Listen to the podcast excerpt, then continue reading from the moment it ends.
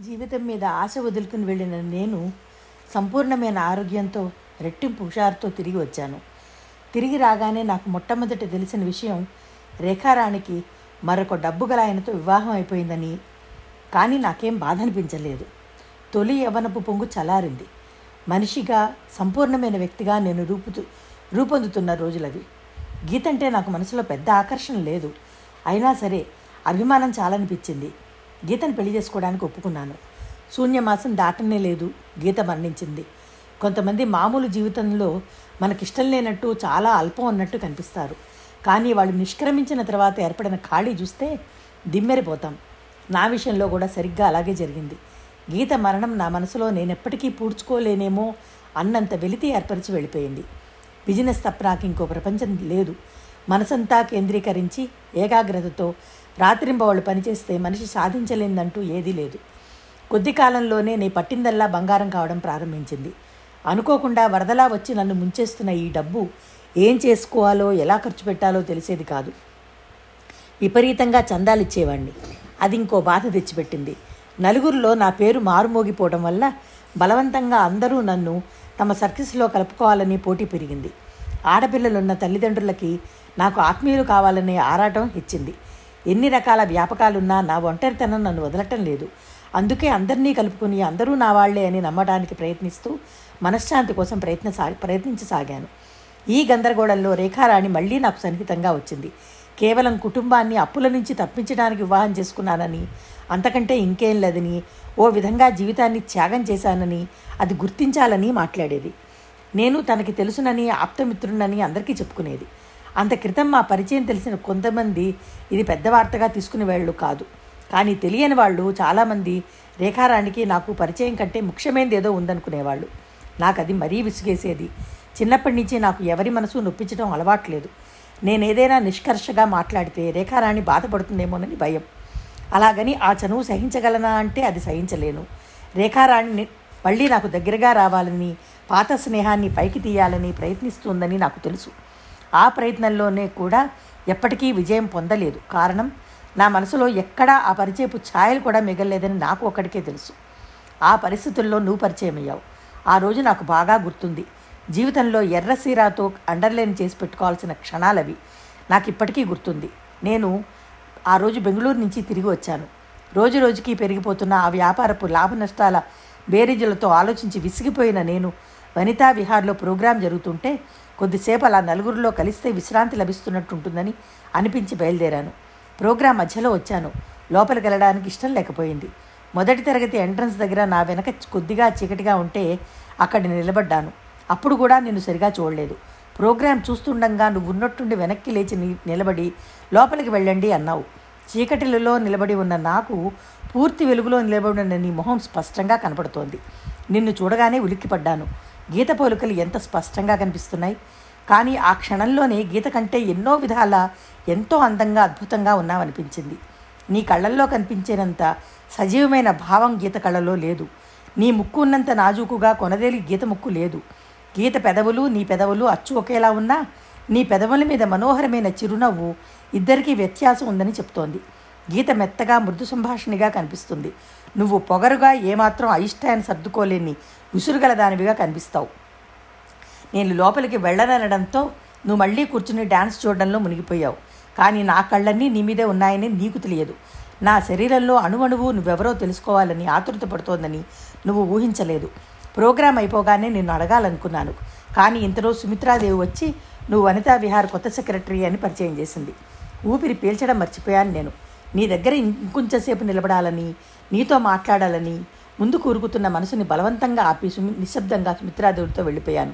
చివరికి అంతా వెళ్ళిపోయిన తర్వాత సుమిత్రాదేవి నిన్ను ఉంచి లైట్లు తీసేసి ఆ పనులన్నీ పూర్తి చేయించి వెళ్ళమంటుంటే నీ మొహంలో కనిపించిన విసుగుదల చూసి జాలేసింది. అప్పటికే నువ్వు చాలా అలసిపోయావని వాడిపోయిన నీ మొహమే చెబుతోంది. అందుకే ఎవరేమనుకుంటారనోననే భయం వదిలేసి ధైర్యంగా నేను కూడా ఉంటానన్నాను. నిన్ను కూర్చోబెట్టి నేనే పనులన్నీ చేయించడానికి వెళ్ళిపోయాను. కానీ అక్కడ నిలబడినంతసేపు నిన్ను పరీక్షగా చూస్తూనే ఉన్నాను. గీత పోలికలు చాలా ఉండడం వల్ల నువ్వెందుకో నాకు అంత కొత్త వ్యక్తిగా అనిపించలేదు. పనంతా పూర్తయిన తర్వాత దగ్గరికి వచ్చి చూస్తే కుర్చీలో పక్కకి తలవాల్చి నిద్రపోతున్నావు. తట్టి లేపుదామని ప్రయత్నిస్తే రెండు చేతులతో గట్టిగా పట్టుకున్నావు. నీ స్పర్శ నాలో ఎలాంటి తీయని భావాన్ని రేకెత్తిచ్చిందో నీకెలా తెలుస్తుంది? నిన్ను దించి వచ్చేసిన తర్వాత నా పేరు చెప్పగానే నీ కళ్ళల్లో కనిపించిన ఆశ్చర్యం భయం గుర్తుకు రాగానే త్వరపడ్డా నేనేమో అతి జనువుగా ప్రవర్తించానేమో అనిపించసాగింది. సహజంగా నా గురించి ఎలాంటి కథలు ప్రచారం అవుతున్నాయో చూచాయిగా నేను ఊహించగలను. అవన్నీ అప్పటికే నువ్వు విని ఉంటే దానికి తోడు ఇలా ఈ హద్దుమీరిన ప్రవర్తన చూస్తే నన్ను గురించి నువ్వు ఎలాంటి అభిప్రాయం ఏర్పరచుకుంటావోనని భయం వేసింది. ఆ భయంతోనే మర్నాడు వచ్చి నిన్ను వనితా విహార్లో చూడాలని ఎంతగా అనిపించినా నిగ్రహించుకున్నాను. నిన్ను చూస్తే మాట్లాడాలనిపిస్తుంది. మాట్లాడితే తప్పకుండా పరిచయం పెరుగుతుంది. నీ మీద ప్రత్యేకమైన ఆసక్తి చూపుతున్నానని తెలిస్తే రేఖారాణి వాళ్ళ ఈర్ష్యతో నిన్ను ఉద్యోగం నుంచి తీసేయచ్చు. ఈ ఉద్యోగం నుంచి వెళ్ళిపోతే నిన్ను చూడడం కూడా నాకు సులభం కాదు. ఎప్పటికప్పుడు యథాలాపంగా అడిగినట్టుగా అడిగి రేఖారాణి ద్వారా సుమిత్రాదేవి ద్వారా నీ విషయాల్ని తెలుసుకుంటూనే ఉన్నాను. దూరం నుంచి నువ్వు వనితా విహారికి వచ్చేటప్పుడు వెళ్ళేటప్పుడు ఒకటి రెండు సార్లు చూశాను. రేఖారాణి ద్వారా మిస్సెస్ వర్మ ఇంట్లో నీకు జరిగిన అత్యాచారం తెలిసింది. ఆ జాబులో ఉంటే ఎలాంటివి అప్పుడప్పుడు తప్పవు. నీకు వెంటనే ఇంకేదైనా జాబ్ చూపించాలనిపించింది. ఆ రోజు నీతో మాట్లాడాలని ఒకసారి దగ్గరగా నేను చూడాలని నీకోసమే వస్తున్నాను కానీ నువ్వు గేటు బయటే కనిపించావు. దోవలో నీ ఉద్యోగం పోయిందని తెలిసి నా సెక్రటరీగా రమ్మన్నాను. నాకు తెలుసు నేను నిన్ను సెక్రటరీగా తీసుకుంటే వనితా విహార్ వాళ్ళంతా ఎంత విరుచుకుపడతారో. ముఖ్యంగా రేఖారాణి. కానీ నాలో అహంకారం ఆ అనుమానాన్ని తీసేసింది. నా ఇష్టమైన అమ్మాయి అమ్మాయికి ఉద్యోగం ఇస్తున్నాను. రేఖారాణి ఎవరు? వనితా విహార్ వారు ఎవరు? కాదనడానికి. నాకు అప్పటికే లభించిన పుష్కలమైన పేరు ప్రతిష్టలు నన్ను మరింత రెచ్చగొట్టాయి. నా భయమల్లా నీ ఒప్పుకుంటావా లేదా అనే. కానీ మర్నాడు కారు పంపగానే వచ్చావు. దాన్ని బట్టి ఆ క్షణంలో నీకు జాబ్ చాలా అవసరం అని గ్రహించాను. ఈ అవకాశాన్ని నేను జారబిడదలుచుకోలేదు. ఈ రూపంగా దోవ కల్పించుకొని నీ మనసులో స్థానం కల్పించుకోవాలని ఆశ. నువ్వు నా సెక్రటరీగా చేరిన తర్వాత నా ఇంటికే కాదు నా జీవితానికి కూడా కొత్త కాంతి వచ్చింది. నీ రూపం అమాయకమైన నీ మాటలు చాలా హాయిగా ఉండేవి. ఒంటరితనం మెల్లమెల్లగా నాకు తెలియకుండానే మాయమైపోసాగింది. ఎప్పటికైనా నిన్ను నా వైపుకు తిప్పుకోగలను అనే ఆశ నా మనసులో ఉదయించడం ప్రారంభించింది. ఆ రోజు నీ పుట్టినరోజు. హఠాత్తుగా సినిమాలో నేను పంపించిన చీర కట్టుకుని కోటి కాంతులతో వెలిగిపోతున్న నిన్ను చూసేసరికి నిజంగా నాకు మతిపోయింది. నిన్నలా చూస్తూ ఎన్ని గంటలైనా నిశ్శబ్దంగా గడపవచ్చును అనుకున్నాను అంతకుముందు నేను ఎంతమందికో ఎన్ని రకాలుగానో బహుమతులు ఇచ్చాను కానీ నువ్వు ఈ చీర కట్టుకున్నప్పుడు చూడగానే కలిగిన తృప్తి నాకెప్పుడూ కలగలేదు. ఆ రాత్రి గోకుల్ విహార్లో పైన రూఫ్ గార్డెన్ మీద ఒంటరిగా నీ ఉన్నప్పుడు నువ్వు పిట్టగోడ దగ్గర అంచును ఆనుకుని కిందకి చూస్తూ బొమ్మలా ఉంటే వెనక నుంచి నిన్ను రెండు చేతులతో ఎత్తుకుని ఎక్కడికైనా పారిపోవాలనిపించింది. మరి కొంచెం సేపు అలాగే ఒంటరిగా ఉంటే నా మనసులో నన్నే పిచ్చి పనుల వైపు రెచ్చగొడుతుందో అన్నని భయంతో గబగబా నిన్ను కిందకి లాక్కొచ్చేశాను. నిన్నకి ఎక్కువ కాలం ఇలా దాచి ఉంచలేనని అనుకున్నాను. అందుకే సోవియట్ బృందానికి పార్టీ ఇచ్చినప్పుడు నిన్న అందరికీ పరిచయం చేసేసి పెళ్ళి చేసుకోవాలనే కోరిక కూడా బయటపెట్టడానికి నిశ్చయించుకున్నాను. అంత క్రితం చీర గొడవతో నువ్వు మొహం ముడుచుకున్నావని తెలుసు కానీ ఆ విసుగును వల్ల హఠాత్తుగా చెప్పకుండా వెళ్ళిపోయేంత ఉందని తెలియదు. నిజంగా నీ మీద మొట్టమొదటిసారిగా కోపం వచ్చిన క్షణాలవి. రేఖారాణి వాళ్ళంతా జయంతిని సెక్రటరీగా ఎందుకు తీసుకున్నావని నిలదీశారు. నాకు తెలిసిన ఒక ఆయన రికమెండ్ చేస్తూ ఉత్తరం పంపాడని కాదనలేకపోయానని అబద్ధం ఆడాను. కానీ మనసులో వాళ్ళందరికీ అప్పటికే అనుమానం కలిగిందని నేను గ్రహించలేకపోయాను. కనీసం నువ్వు మర్నాడైనా సరిగ్గా మాట్లాడలేదు. మర్నాడు రేఖారాణి వచ్చింది. జయంతి మీద నీకున్న నిజమైన అభిప్రాయం చెప్పమని పట్టుబట్టింది. జాలి తప్ప ఇంకేం లేదన్నాను. నీ పట్ల నాకు అనురాగం ఉన్న మాట నిజమే. నా మనసంతా నువ్వే నిండు ఉన్నావని నాకు తెలుసు. కానీ ఏం చేయాలి? నీ మనసులో ఉద్దేశం తెలుసుకోకుండా ఇలాంటి అభిప్రాయం బయటపెట్టడం ఎంత ప్రమాదం? అప్పటికే నీ హృదయం ఇంకొకరికి అంకితం కాలేదని నాకేం నమ్మకం? రేఖారాణి తను మానసికంగా నరకం అనుభవిస్తున్నానని ఆ భర్తతో అసలు సుఖం లేదని జీవితం వ్యర్థం అనిపిస్తోందని నువ్వు ఇష్టపడితే ఆయనకి డైవోర్స్ ఇచ్చేస్తాను మనిద్దరం పెళ్ళి చేసుకుందామని ఏవేవో మాట్లాడడం మొదలుపెట్టింది. రేఖారాణిని మందలించడమే కాకుండా ఇలాంటి చనువుకి తగ్గిస్తే బాగుంటుందని కూడా అన్నాను. ఉన్నట్టుండి రేఖారాణి నా మీద ఒరిగి నా గుండెల్లో ముఖం దాచుకుని హిస్టీరియా వచ్చిందానిలా ఏడవసాగింది. నాకేం చేయాలో తోచలేదు. ప్రపంచంలో ప్రతి మగవాడిలాగానే ఆడవాళ్ళ కన్నీళ్ళు చూసి భరించే శక్తి నాలో లేదు. పరిస్థితులు అర్థం చేసుకుని జీవితాన్ని సరిదిద్దుకునేందుకు ప్రయత్నించమని ఎప్పటికీ నేను స్నేహితుడిగా ఉంటానని సముదాయించసాగాను. కొద్దిసేపు అయిన తర్వాత రేఖారాణి ఏడుపు తగ్గింది. నిన్ను పోగొట్టుకుంటానేమోనన్న భయం నన్ను వెరిదాని చేస్తోంది. అంతకంటే ఇంకేం లేదు అంది కళ్ళు మూసుకుంటూ. నేనేం మాట్లాడలేదు. ఇదంతా ఇక ఇంతటితో స్వస్తి చెప్పాలి అని మృదువుగా రేఖారాణికి ఎలా నచ్చ చెప్పాలా అని ఆలోచిస్తుండగా ఇంతలో నువ్వు వచ్చావు క్షణంసేపు నిరుత్తుడనైన నేను నాకేం చెప్పడానికి తోచలేదు. నువ్వు చూసిన ఆ దృశ్యం నీ మనసులో ఎలాంటి ముద్ర వేస్తుందోనని ఊహించలేని మూర్ఖుణ్ణి కాను. రేఖారాణిని పైకి పంపి నిన్ను తీసుకొచ్చి గదిలో కూర్చోబెట్టాను. అప్పుడు నీ మొహం చూస్తుండే తెలిసింది నువ్వు మంచి మూడ్లో లేవని. రేఖారాణిని పంపేసి వచ్చిన తర్వాత మన ఇద్దరి మధ్య జరిగిన సంభాషణ నీకు గుర్తుండే ఉంటుంది. అనవసరంగా నన్ను రెచ్చగొట్టావు. ఆ రోజు నిన్ను ఇంటి దగ్గర దింపి వెళ్ళిన తర్వాత కూడా నాలో నాకే ఒక విధమైన భయం కలగసాగింది. నువ్వు మళ్ళీ నా సెక్రటరీగా రావనే అనిపించింది. ఆ అనుమానానికి బలం కల్పిస్తూ నువ్వు మర్నాడు కారు పంపిస్తే రాలేదు. తిరగొట్టావు. నీకు నిజంగా ఒంట్లో బాగాలేదని నేను నమ్మలేదు. చివరికి ధైర్యం చేసి మీ ఇంటికి వచ్చేశాను. ఆ రోజు నేను రావడం ఇంకో గంట ఆలస్యమైతే నాకు అది గుర్తొస్తే ఇప్పటికీ ఒళ్ళుగా గుర్తుపడుస్తుంది. నిన్ను హాస్పిటల్లో చేర్పించిన తర్వాత ఆపరేషన్ జరిగి అంతా సవ్యంగానే ఉందని తెలుసుకుని బామ్మని ఇంటి దగ్గర దించడానికి వచ్చాను. కూర్చొని ఆయన అంటూ కుర్చీ చూపించి ఆవిడ లోపలికి వెళ్ళిపోయింది. నువ్వు ఉండే ఇల్లంతా పరీక్షగా చూశాను. చిన్న మంచం ఒకే ఒక కుర్చీ గోడలో ఉన్న అన్మలారో దేవుడు. పుస్తకాలు ఇవన్నీ పరీక్ష చేస్తున్నా నాకు గోడ మీద ఒక ఫోటో మీద హఠాత్తుగా దృష్టి నిలిచిపోయింది. తెల్లబోయాను కూడా. లేచి వెళ్ళి మేకుకు తగిలించు నా ఫోటో తీసి పరీక్షగా చూశాను. సందేహం లేదు. మా అమ్మ ఫోటోనే. ఇక్కడెందుకుందో నాకు అర్థం కాలేదు. ఈ లోపల బామ్మ కాఫీ గ్లాసుతో తిరిగి వచ్చింది. ఈ ఫోటో ఇక్కడెందుకుంది? అన్నాను ఆత్రంగా. ఆవిడ విచిత్రంగా నా వైపు చూసి ఇక్కడెందుకుంటుంది ఏమిటి? అది మా ఫ్యామిలీ ఫోటో. మా అబ్బాయి మా అమ్మాయి మధ్యలో నేను. ఈయన ఈయన జయంతి తన్ తండ్రా? అవును. కుడి పక్కన ఉన్నది నా అక్క కూతురు రాజ్యలక్ష్మి. నాకు సంతోషంతో గావుకేక పెట్టాలనిపించింది ఆ ఫోటోని తీసుకుని ఆవిడ దగ్గరగా వెళ్ళి కానీ కానీ ఇది మా అమ్మది. ఈ ఫోటో మా ఇంట్లో కూడా ఉంది అన్నాను. కాఫీ గ్లాస్ అలాగే పట్టుకుని ఆవిడ ఇంకా తెల్లబోయి చూస్తోంది. నేను వెంటనే చేయబట్టుకుని నిజం రాజ్యలక్ష్మి మా అమ్మ మా ఇంటికి వస్తే ఇప్పుడే చూపిస్తాను. మై గాడ్ జయంతి నాకు వాక్యం పూర్తి చేయలేకపోయాను. తద్ తర్వాత బామ్మ ద్వారా తెలిసింది. మా అమ్మ చిన్నప్పుడే తల్లిదండ్రి పోతే వాళ్ళ మేనత్త దగ్గర పెరిగిందిట. నేను పెంచుకుంటానని బామ్మ ఎంత బతిమిలాడినా ఇవ్వలేదుట. ఆ మేనత్త చాలా గయ్యాళి. మా అమ్మ అభిప్రాయం ఏదీ బయట బయట పెట్టలేదంత హడలుగా పెంచిందిట. కానీ మీ నాన్న మా అమ్మ చాలా ఆప్యాయంగా ఉండేవాళ్ళట.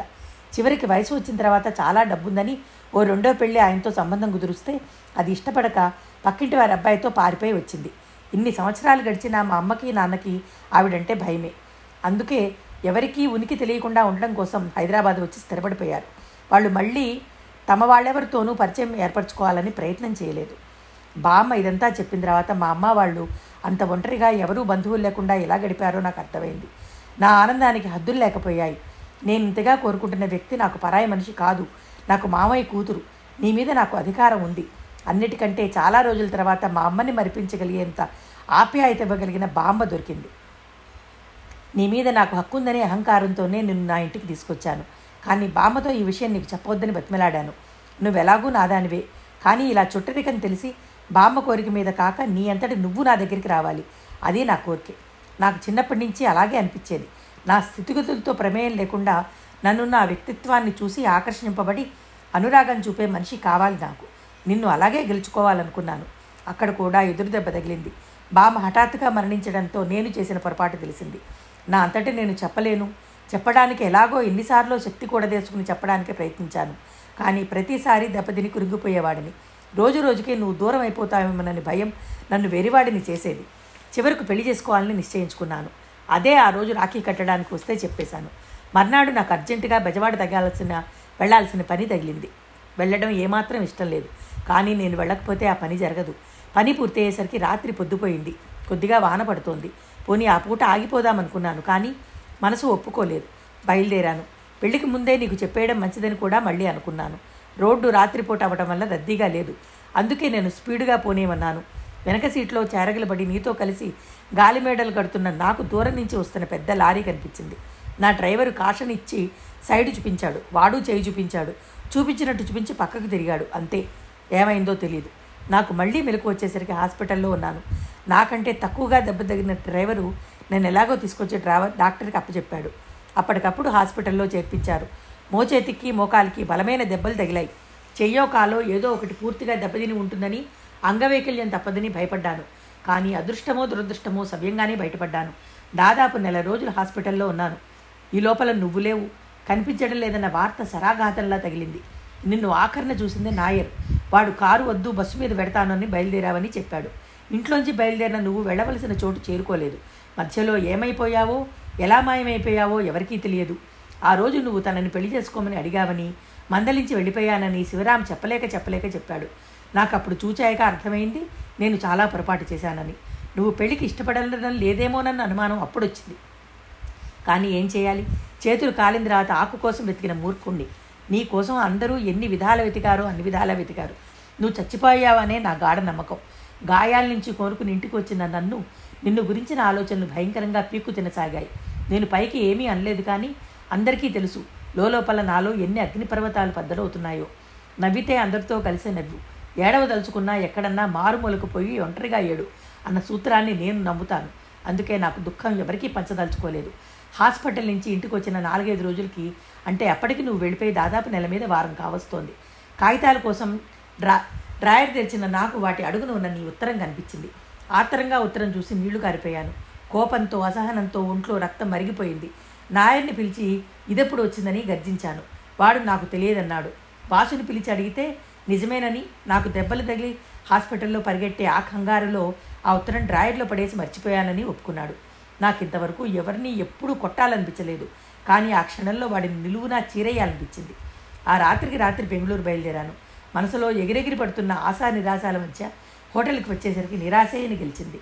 నిన్ను గురించి వివరాలేని నాకు చెప్పలేకపోయారు. అక్కడే పది రోజుల నుండి బెంగళూరు అంతా వెతికాను. చిత్రం ఏమిటంటే అప్పుడు ప్రసాద్ కూడా దగ్గర రెండు రోజులు ఉన్నాను కానీ ప్రసాద్ కూడా ఈ విషయం చెప్పలేదు. అయినా అతని తప్పేముంది? అతనికి ఏం తెలుసు? నేనేం పని మీద వచ్చాను? నేను చెప్పలేదు. బరువైన హృదయంతో హైదరాబాద్ తిరిగి వచ్చేశాను. ఒంట్లో బాగుండగా నీ పిలుపు అందుకోలేకపోయానని నాకేం తెలుస్తుంది? తెలియదు ఎప్పటికీ తెలియదు. అదే నన్ను వేధించింది. ఈ మధ్యలో ప్రమీల గొడవ ఒకటి. రేఖారాణి వాళ్ళందరికీ నేనే మీ చుట్టాలింటికి పంపించేశానని చెప్పాను. డాక్టర్ గారికి సునంద వాళ్ళకి శివరాం ప్రమీలకి తప్ప ఎవ్వరికీ ఈ సంగతి తెలియదు. నువ్వు లేవనే అదను చూసుకుని రేఖారాణి నన్ను మరింత విసిగించడం ప్రారంభించింది. చివరికి నిష్కర్షగా ప్రమీలని చేసుకోనని నాకెప్పటికీ అసలు పెళ్ళి చేసుకునే ఉద్దేశం లేదని ఖచ్చితంగా బయటపెట్టేశాను. అలాగైతే కరుణాకరం గారు తన భర్త బిజినెస్లోంచి తప్పుకుంటారని బెదిరించింది. తప్పుకున్నా ఉన్నా నాకు అవసరం లేదు. కొద్ది రోజులలో ఈ బిజినెస్ చాలా భాగం బొంబాయిలోని ఒక మార్వాడీకి అమ్మేస్తున్నానని చెప్పాను. రేఖారాణి తెల్లబోయింది. తగ్గి మెత్తగా అనునయంగా అసలు కారణం ఏమిటో చెప్పమని ప్రాధాయపడింది. నీకనవసరం అని ఒక్క మాట కంటే ఇంకేమీ మాట్లాడలేదు. ప్రమీల కూడా ఎదురు తిరిగింది. శివరామ్ని తప్ప ఇంకెవరినీ చేసుకోనని అంత ఇష్టం లేకపోతే వాళ్ళ వాళ్ళ దగ్గరికి వెళ్ళిపోతానని బెదిరించింది. శివరామ్ కూడా ఇప్పుడు పర్వాలేదు మంచి ఉద్యోగంలోనే ఉన్నాడు. నేను ఎలాగో శివ ప్రమిలని చేసుకోనని బయట పెట్టేశాను. కరుణాకరణం వాళ్ళు విధి లేక వాళ్ళ పెళ్ళికి ఒప్పుకోక తప్పలేదు. ఈ బిజినెస్ విషయంలో మార్పుల కోసం కొద్దిగా పనుండి మెడ్రాస్ వచ్చిన నేను చాలా రోజుల తర్వాత లక్ష్మిని చూడాలనిపించింది. అక్కడికి వచ్చాను. కానీ లక్ష్మి ఎంత గొప్పగా సగర్వంగా నా సెక్రటరీ నా సెక్రటరీ అని చెబుతోంది. నీ గురించి నాకేం తెలుసు? నన్ను చూసి నువ్వు మాట్లాడే ప్రయత్నం చేయలేదు. ఆ రాత్రి నా పక్క గదిలో పిల్లలతో పాటు సుస్థిగా పడుకున్న ఉన్న అమ్మాయి నువ్వేనని నేను కలలో కూడా ఊహించలేదు. మళ్ళీ వచ్చినప్పుడు లక్ష్మికి ఊరికే ట్రాన్స్ఫర్ ఫోన్ చేస్తే ప్రసాద్ వచ్చాడని ఇక్కడే ఉన్నాడని చెప్పింది. చూడడానికి వచ్చాను. లేరు. వాళ్ళంతా కలిసి బీచ్కి వెళ్ళారు. వస్తారు కూర్చో అంది లక్ష్మి. ఆ పూట భోజనానికి వచ్చాను నేను అక్కడికి. లక్ష్మి పరిచయం చేస్తున్నప్పుడు తీరా వెనక్కి చూస్తే నువ్వు నా కళ్ళని నేను నమ్మ నమ్మలేకపోయాను. నాకు అప్పుడు ఏం కనిపించలేదు. వాళ్ళందరూ ఉన్నారన్న సిగ్గు కూడా వదిలేసి ఒక్కసారి చేతులు జాచి నేను దగ్గరికి లాక్కొని గుండెలకి హత్తులుకో హత్తుకోవాలనుకున్నాను. అప్పటికే నువ్వు ఎలాగో అయిపోయావు. నేను ముందుకు అడుగు వేసే లోపల ప్రసాద్ వచ్చి నిన్ను పట్టుకోవడం చకచక ఏదో సంభాషణ జరిగిపోవడం వెంటనే అతను నేను స్వయంగా చూస్తుండగా నిన్ను రెండు చేతులతో ఎత్తి లోపలికి తీసుకెళ్ళిపోవడం అంతా క్షణంలో జరిగిపోయింది. ఆ క్షణంలో నేను అనుభవించిన రంపపు కోత ఇంత క్రితం అనుభవించలేదు. ఇక అనుభవించను కూడా. నిన్ను పడుకోబెట్టిన తర్వాత విజయలక్ష్మి తిరిగి వచ్చి ప్రసాద్ నువ్వు పరస్పరం ప్రేమించుకున్నారని పెళ్ళి చేసుకుపోతున్నారని చెప్పింది. నేను వెంటనే మరో మాట చెప్పకుండా చెప్పేందుకు లక్ష్మికి అవకాశం కూడా ఇవ్వకుండా వచ్చేశాను. ఇంకా కొద్ది క్షణాలు అక్కడే ఉంటే ఈర్ష్యతో మండుతున్న నా మనసు నన్ను ఏ వెరి పన్నుల వైపు పురుకొల్పుతోందని నాకే భయం వేసింది. మద్రాసు వాతావరణమే భయంకరంగా అనిపించింది. ఆ గాలి అసహ్యం వేసింది. ఒక్క క్షణం అక్కడ ఉండలేకపోయాను. ఉంటే వెనక్కి తిరిగి ఏ నిమిషంలోనైనా లక్ష్మి ఇంటికి పరిగెత్తాలనే ఆకాంక్షకి నేను లోబడిపోతానేమోనని భయం వేసింది. అప్పటికప్పుడు ఏరోడ్రోమ్కి వచ్చి హైదరాబాద్ వచ్చేసాను ఇప్పుడు మనిద్దరి మధ్య కొన్ని వందల మైళ్ళ దూరం ఉంది. నన్ను ఎలాంటి బలహీనతలు పిచ్చివాడిని చేసి నీ దగ్గరికి వెళ్ళమని పురుకొలిపినా నేను వెళ్ళలేను నిన్ను చేరుకోలేను. నేను కోరుకున్నది కూడా అదే. క్రమేపీ చల్లబడ్డాను. నా భావాలు నేను గ్రహించుకోవడానికి చేసిన ప్రయత్నంలో విజయం పొందాను. నిన్ను నీ జీవితానికి వదిలేయడానికి నిశ్చయించుకున్నాను. నువ్వెల్లా పరిచయమో తెలపమని ప్రసాద్కి ఉత్తరం రాశాను. అతని వివరంగా ప్రకాశం సంగతి అంతా తెలియజేస్తూ నాకు ఉత్తరం రాశాడు. ఆ క్షణం వరకు భగవంతుడి సాక్షిగా నువ్వు ప్రకాశంతో వెళ్ళిపోయావని మాకెవరికీ తెలియదు. అప్పుడెప్పుడో శివరాము డాక్టర్ గారు వాళ్ళందరూ ప్రకాశం బెంగళూరులో కలరాతో మరణించాడని చెప్పుకుంటుంటే విన్నట్టు గుర్తు. అంతవరకే నాకు తెలుసు. అది జరిగిన సంగతి. మన ఇద్దరిలో నీ పొరపాటో నా పొరపాటో ఒక అఘాతం సృష్టించుకోవడం జరిగింది. అది ఏర్పడిందన్న బాధ నాకు లేదు. నేను ఈ చివరి నుంచి చేయి జాచి అందుకోగలను కానీ నువ్వు వాటిని అందుకోవడానికి ఇష్టపడవు. ఆ సంగతి నాకు తెలుసు. ఓ విధంగా నువ్వు చాలా అదృష్టవంతురాలివి. ప్రసాద్ లాంటి వాళ్ళతో నీకు ఆ పరిస్థితుల్లో పరిచయం కలగడం కేవలం అదృష్టం తప్ప ఇంకేం కాదు. జయంతి ఇప్పుడు నాలో బాధ కానీ కోరిక కానీ దిగులు కానీ అలాంటివేమీ లేవు. నేనెప్పటికీ నీ వాడినే. నీ ఇష్టం. నీ స్నేహితుడిగా తీసుకో తండ్రిగా చూసుకో లేక సోదరుడిగా భావించుకో. ఎలా అయినా సరే నీకు నచ్చిన విధంలో నీ ఆప్తుడిగా జీవితాంతం మిగలడానికి సిద్ధంగా ఉన్నాను. నా నుంచి నీకు ఇవ్వడం తప్ప నీ నుంచి నేనేం కోరను. నా ఇంటి తలుపులు నీకెప్పుడూ తెరిచే ఉంటాయి. నీకు పుట్టిన పిల్లలు నా ఆస్తికి వారసులవుతారు. నీ పిల్లల్ని దగ్గరికి తీసుకుని వాళ్ళల్లో నిన్ను చూసి వాళ్ళ ప్రేమానురాగాలతో నిన్ను పొందగలుగుతాను. దీనివల్ల నీకేం నష్టం లేదు. నీతో రాజీ పడటం కంటే ఇంకో మార్గం లేదు నాకు.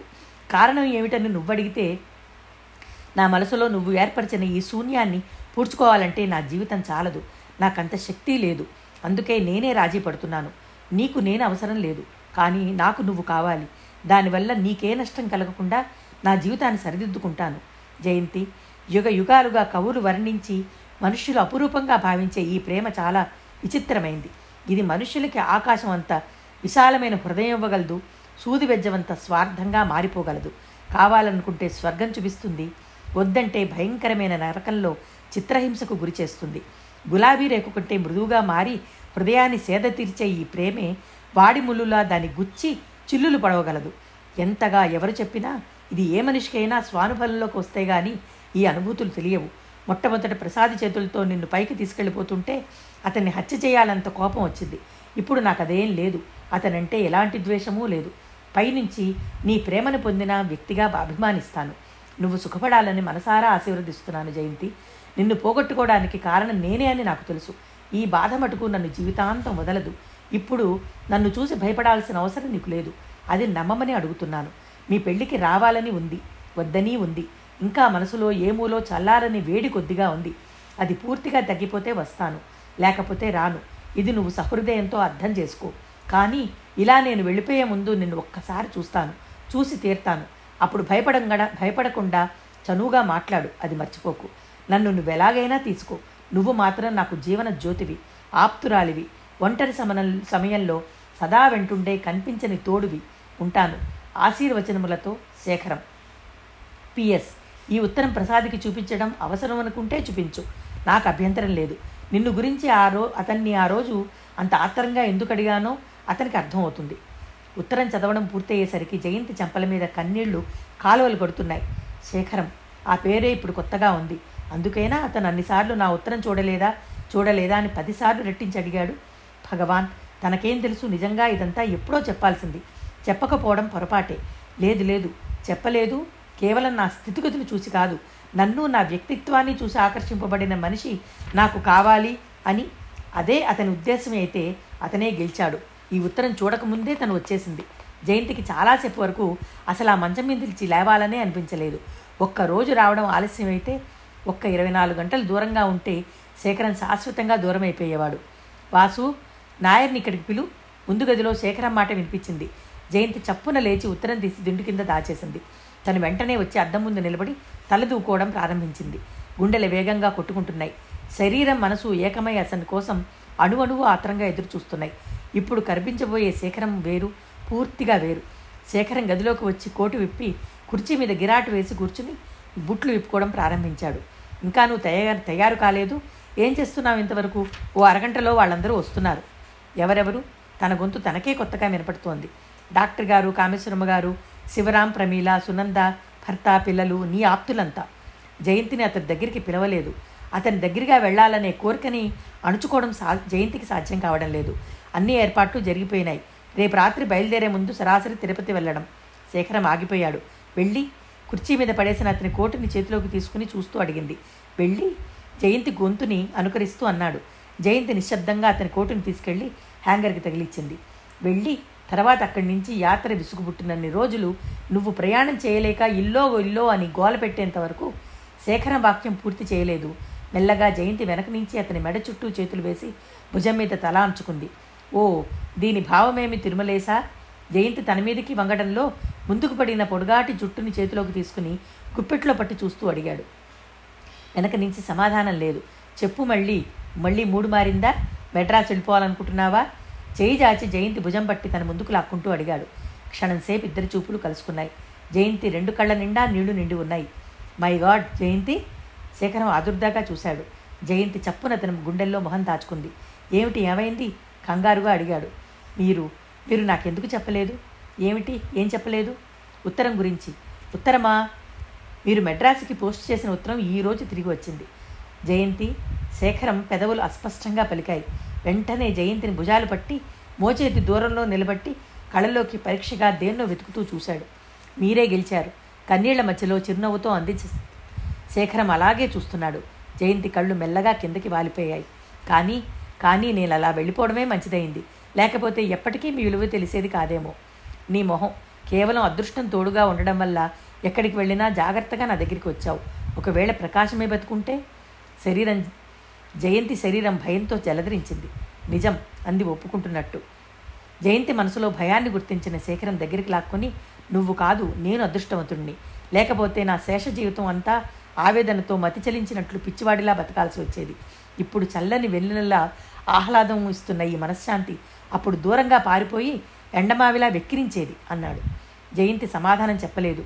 మౌనంగా అతని భుజం మీద తల అంచుకుని తృప్తితో కళ్ళు మూసుకుంది.